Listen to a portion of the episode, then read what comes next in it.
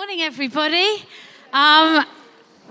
We've got a very special treat today. We're not going to have the normal kind of talk. I've got three people that are going to be coming up here and telling us a little bit about their story.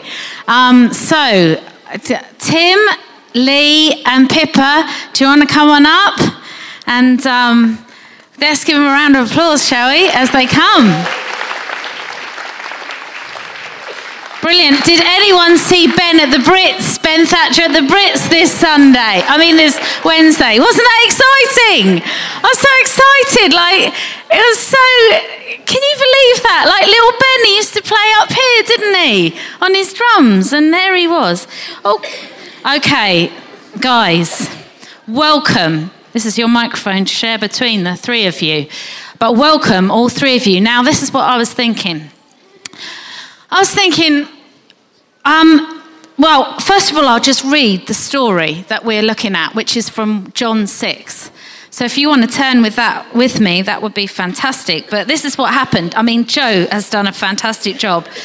But this is what happened. Then Jesus went up on a mountainside and sat down with his disciples, and the Jewish feast was near. This is Verse 5, when Jesus looked up and saw a great crowd coming towards him, and he said to Philip, "Where shall we buy bread for these people to eat?" And he asked this only to test him, for he had already in mind what he was going to do. And Philip answered him, 8 months' wages would not buy enough bread for each one to have a bite." Another of his disciples, Andrew, Simon, Peter's brother, spoke up. "Here's a boy with 5 small barley loaves and 2 small fish, but how far will they go among so many?" And Jesus said, "Have the people sit down." There was plenty of grass in that place, and the men sat down, about 5,000 of them. And then Jesus took the loaves, gave thanks, and distributed to those who were seated as much as they wanted, and he did the same with the fish. When they had enough to eat, he said to his disciples, "Gather the pieces that are left over. Let nothing be wasted." So they gathered them and filled 12 baskets with the pieces of the 5 barley loaves left over by those who had eaten. What an amazing thing that Jesus took doesn't Jesus always do this? He takes what is ordinary and he does the miraculous with it. He takes an ordinary, loaves and fishes, and he does something absolutely miraculous. And so what I really wanted to ask you guys is, I know that you've got such great stories to tell. No, don't be passing it along to everybody, will you? But what I really wanted to ask was, we really want to look today at what has God put in our hands. What's God given us? What's God given me to do? What's God put in my hands? Just like that little boy had his lunch in his hands. What's God given you? And so I wonder if you can just tell us a little bit, each one of you, a bit about your story and a bit about what you feel God's put in your hands. And tell us a little bit about that. Is that all right, Pippa? Do you want to go for it? That's fine. For it. I'm sorry if I cough and also sound a little bit like a man. I don't normally sound like this. I think probably the time that I found this to be true the first time was when I was 19, and I moved to Manchester to do my gap year with a charity called The Message Trust. And I went up there to do a dance and evangelism course because dancing is what I love. It's what I'd done growing up, and had the opportunity to go and do that, but also talk to people about Jesus and about God, which is the biggest passion of my life. So I went to Manchester and did my gap year, and then when I was there, they asked me to stay on and to join a girl band called Blush UK, which was probably the most random thing that has ever happened in my life. So I said yes, after much arguing with God, and began this journey with the band Blush. And the whole point of the band was that we would use our gifts, so dancing or singing, firstly to glorify God, to do it for him, to do it in a way that pleases him. My friends who weren't Christians described us as pussycat dolls with clothes on, which I quite liked. So we used our our gifts and what we really enjoyed doing, to go into schools in Manchester, to go into different estates in Manchester and talk about God. So we used the fact that we could sing and dance and look like a girl band to get the kids on our side, to make them listen to us and use it as a platform for talking about what God had done for us. And for me, that was crazy, because although I loved dancing, I hated being in the spotlight. I didn't enjoy being on stage and would never in a million years have had the confidence to even sit here and do this. But what I learned is that when we give God what we've got, he does do amazing things and actually puts us in situations where we feel completely out of our depth. Everything is totally out of our comfort zone and our control. And he comes through amazingly and miraculously. And I think he does that so that the glory always goes to him. And so I could never take any praise for myself, because I absolutely didn't do it in my own strength. I did it all in God's strength. So that's probably, the time when I learnt this lesson. Using what I'd got in my hand and God taking it and using it for something way bigger than I could have dreamed of. That's brilliant. Fantastic. Amazing. Can I have your autograph? Yeah. I've got a story about when I was in a boy band, actually, but for another day. I think for me, my first memories of having a sense of God giving you something was when I was a teenager. And I think for anyone here who's a teenager, it's an incredibly difficult time, in a sense, when you know there's coming a season in your life when one day you're going to leave your parents and move out and kind of make your own path in life. And for me, that was a difficult time of thinking, well, what does that look like? And I think when I was a teenager, around 14 or 15 years old, God put something in my hands, which was not even so much a gift in that time, but was a real passion for music and for worship. And how that kind of worked its way out was that I started playing the piano a lot at church. And, one of the amazing things when I look back is that I gave my life to doing that because I felt God had given me something in my heart. And even now, looking back, I never had the most amazing gift. So it's not actually about how amazing the gift is. Maybe it's more about the passion and the desire and the commitment to use what he puts in your hands is more important than actually how amazing it is. And I've certainly seen that on my journey where, I committed myself to that because I felt God put that in my heart. And amazingly, God was able to use that. And my life is a long story, but, music flowed through it, and that's the very thing that I've been able to do. And it's also interesting that, because I think I probably wasn't ever an amazing player, but I did love it, and I did want to use what God put in my hands. God put other people around me on my journey to help that happen as well. And so even if you don't have it all, God will put people around you and help you to use what you've got in your hands.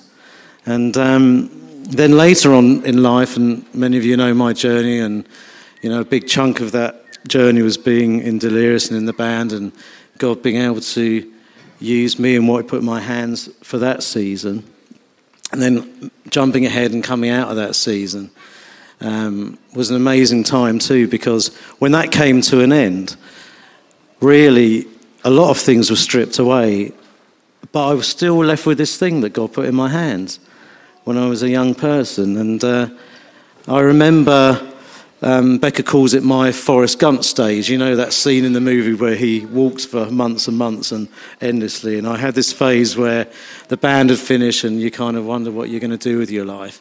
And I used to do all this walking all the time, grew a beard like Forrest Gump, was walking 10 or 15 miles a day for 2 or 3 months. And I know it's about 15 miles because I often used to walk from home to Worthing Pier and back. Just spending a lot of time with God and going through what's life going to be like. And I think I quickly came to the conclusion that there's nothing really more you can do with your life than use what he's put in your hands. And I'd heard, over the years, we've all heard a lot of talks about being very radical and stepping out and doing this and that. And I think, for me, the most radical thing you can ever do is to use what he's put in your hands. And the most radical thing we can ever do is to be obedient too. So life's not about being radical, it's about being obedient, saying, God, what have you put in my hands?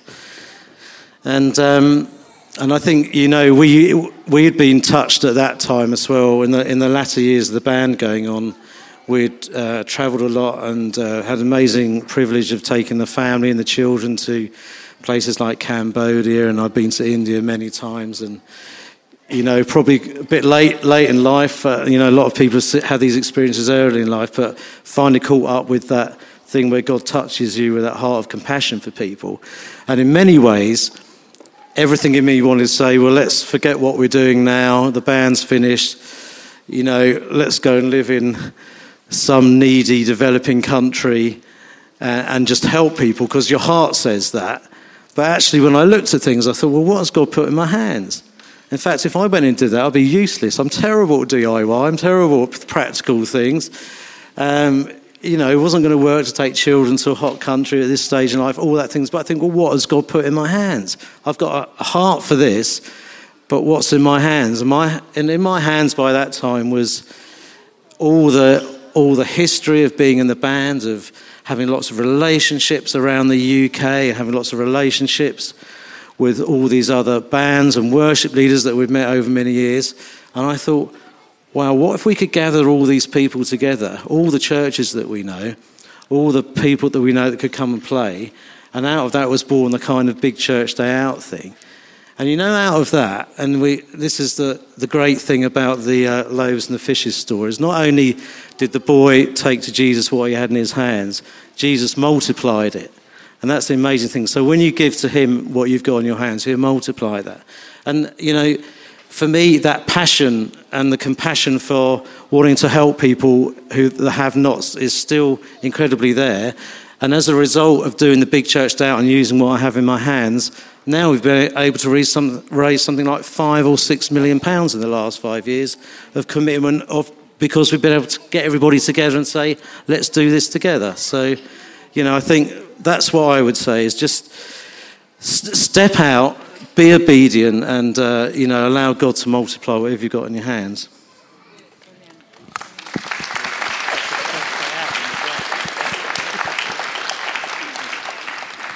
Lee, tell us your story. Well, my story over the years has always struck me as something that's probably the opposite to most of the stories I've ever heard when I've been part of church. My early life, I've been very, very fortunate. I've had very privileged, really. I have my family are very wealthy, and I was growing up enjoying everything that every other child would have wanted. So that's where I always think my story starts from a strange place, really. Not from a story of little, but from the side of a lot. So as I got older, I was just, you know, there was more and more. But I made a big decision when I was about 18, 19, that... I'm the youngest of my family. Well, obviously not now, but I was the youngest at the time. But my brother and sister, cousins, uncles were all working for my dad. And I made this big decision that I didn't want to do that. For some reason, from quite an early age, accountancy had called me. I don't know why, I don't know what that call was, but I always wanted to be an accountant. I love numbers. So I presented this to my dad, saying, Dad, you know, they were really pushing me into going into what everybody else did. And it would have been a really easy meal ticket, to tell you the truth. But I said at the time, I was with Amanda at the time. Amanda and I have been together donkey's years. So we were, with her push, I said, you know what, Dad, I'm not going to do what everybody else does. I'm not going to do what everybody else follows it in. I want to do something for me. So he found that incredibly difficult to accept, and really just left me to it. So what that means in my world is not receiving any help or leg up or assistance in any way. So what I remember, so that was at that age quite a hard time for me, because I had my brothers and sister, they were all receiving houses and, you know, everything that the world at that time was saying, this is what you need, and I wasn't receiving anything. And I just remember it's really hard, studying all the time, having very, very little. Amanda and I didn't have the best start because we were living together at the time. And we just carried on with our life. But it was very, very difficult for a long time. But I remember in 1994, I qualified as an accountant. And Amanda and I got married the same year, and I clearly remember what I said to God in the lounge of our tiny little house was, do you know what, God, if this is it, if, you know, I've got my girl, I've got my house, and I've got my job, and if this is it, thank you. I am so, so grateful. And from that moment, I just felt God... I've only ever looked back to that day as the day when every step I took has been forward. So, we're in this journey. When did you become a Christian during that time? Amanda and I were living together at the time, and we both became Christians within quite a short time of each other when we were about 21. And so it was. I think God let. It sounds very shallow, but I think God let me be stripped of everything that had been shown to me as what you needed in order for him to come in and show me what I needed. And that's been my story. It's brilliant. Amazing.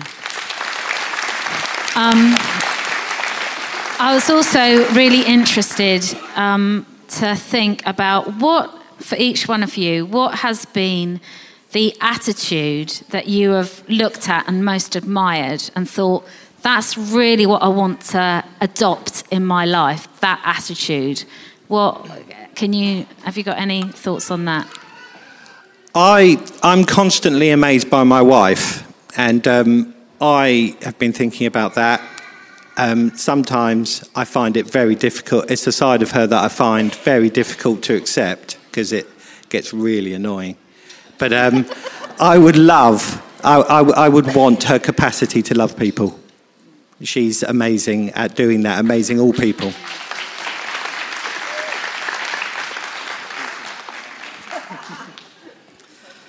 I think one of the most amazing things which I'm always reminded of, and in fact choose to remind myself of all the time, is this whole thing...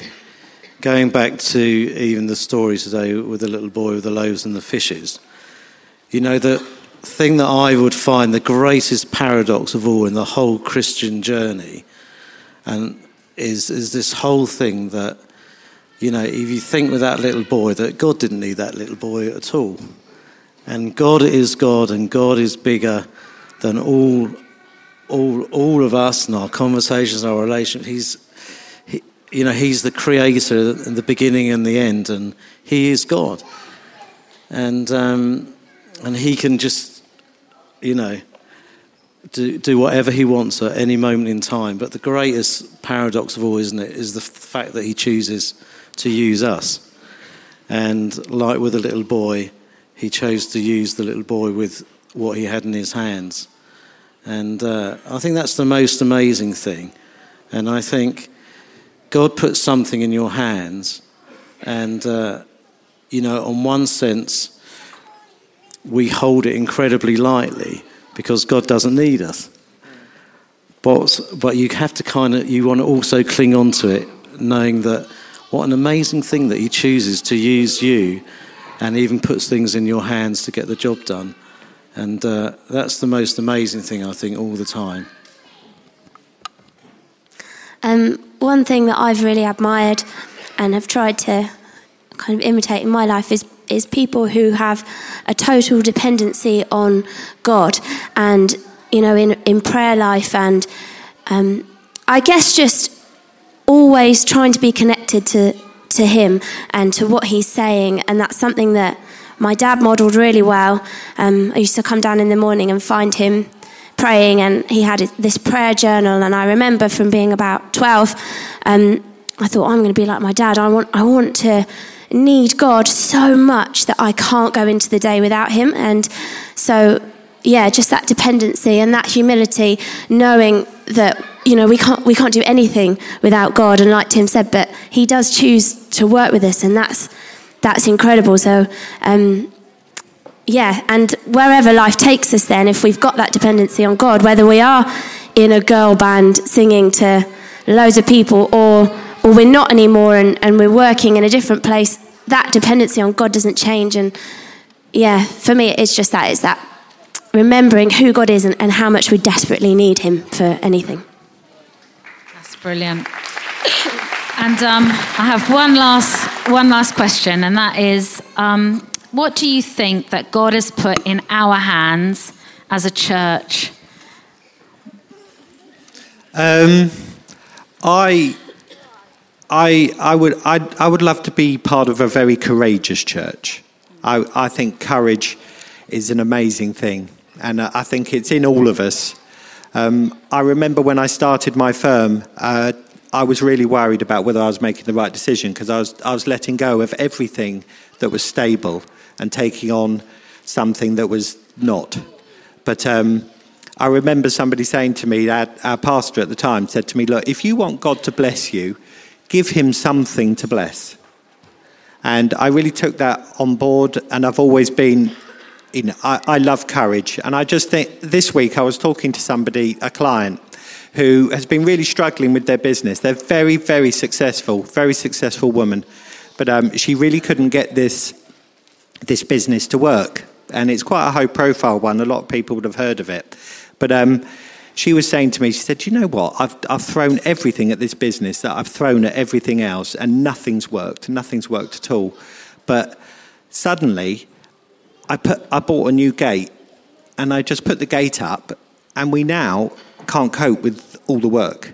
And I just thought, well, that's really interesting. I think we should, as a church, take some of that on board. Not about buying gates, but about, she had thrown everything she could at it, and it was one thing that worked. And I would like us to be a church that tries 10 things, and one is amazing, but we just accept the 9 failures, rather than wanting to say everything's got to hit the mark, and we don't, you know, we think what's going wrong. But I think we should try that sort of equation. So. This week, actually, Beck and I were at a consultation at London School of Theology with some very learned people and some national leaders in the church. And interesting, we were discussing some stuff about church, and I was reminded, you know, a lot of people were easily get into a conversation about what they like and don't like about church, and what works for them and doesn't work for them. And I think what we have that's unique to us, that not everybody understands, is that, you know, there's this quote, isn't it? We've all heard that people say the church is the only organisation in the world, the people group, that exists for the benefit of those who aren't members of it. And I think that's something that we're understanding more as a church, and I think that's something that we have. And out of that, the understanding, this isn't all about us and our likes and dislikes. This is about a community that we live in, and the people who aren't yet even part of what's going on here this morning. If we can understand that, that's an amazing thing we have, which will enable us to run with a passion, with the things that God puts in our hands, and a generosity to give away to others, because we understand that, you know, we're not here just for our own benefit on a Sunday morning.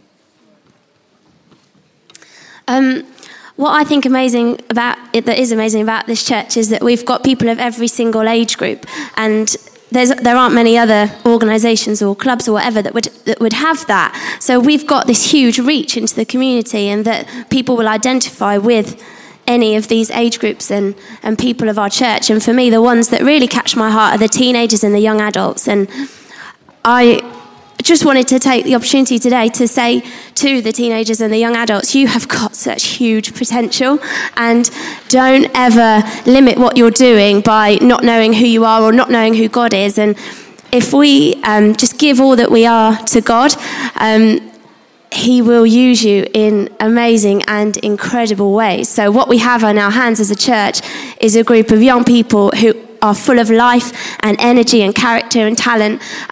So we need to pray for them and encourage them to step out in who they are, in the places that they find themselves, to be all that God has called them to be.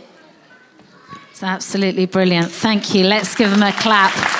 I mean, I think Tim and I were talking about this week. We thought we're probably we couldn't think of another organisation that...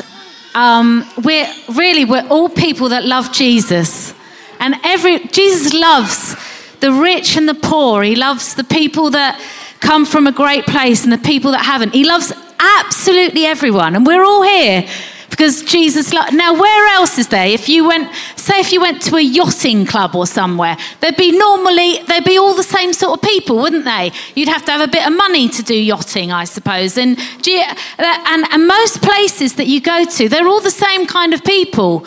But here, church, isn't it just brilliant that we can meet because we all love Jesus and we're all from a completely different places? It doesn't matter. He loves us all. What an amazing thing. We couldn't think of one other thing, could we? We thought of football, didn't we? But that's mainly men, isn't it? Well, so football is kind of a bit like that. But church, what an amazing thing church is. So thank you guys so much.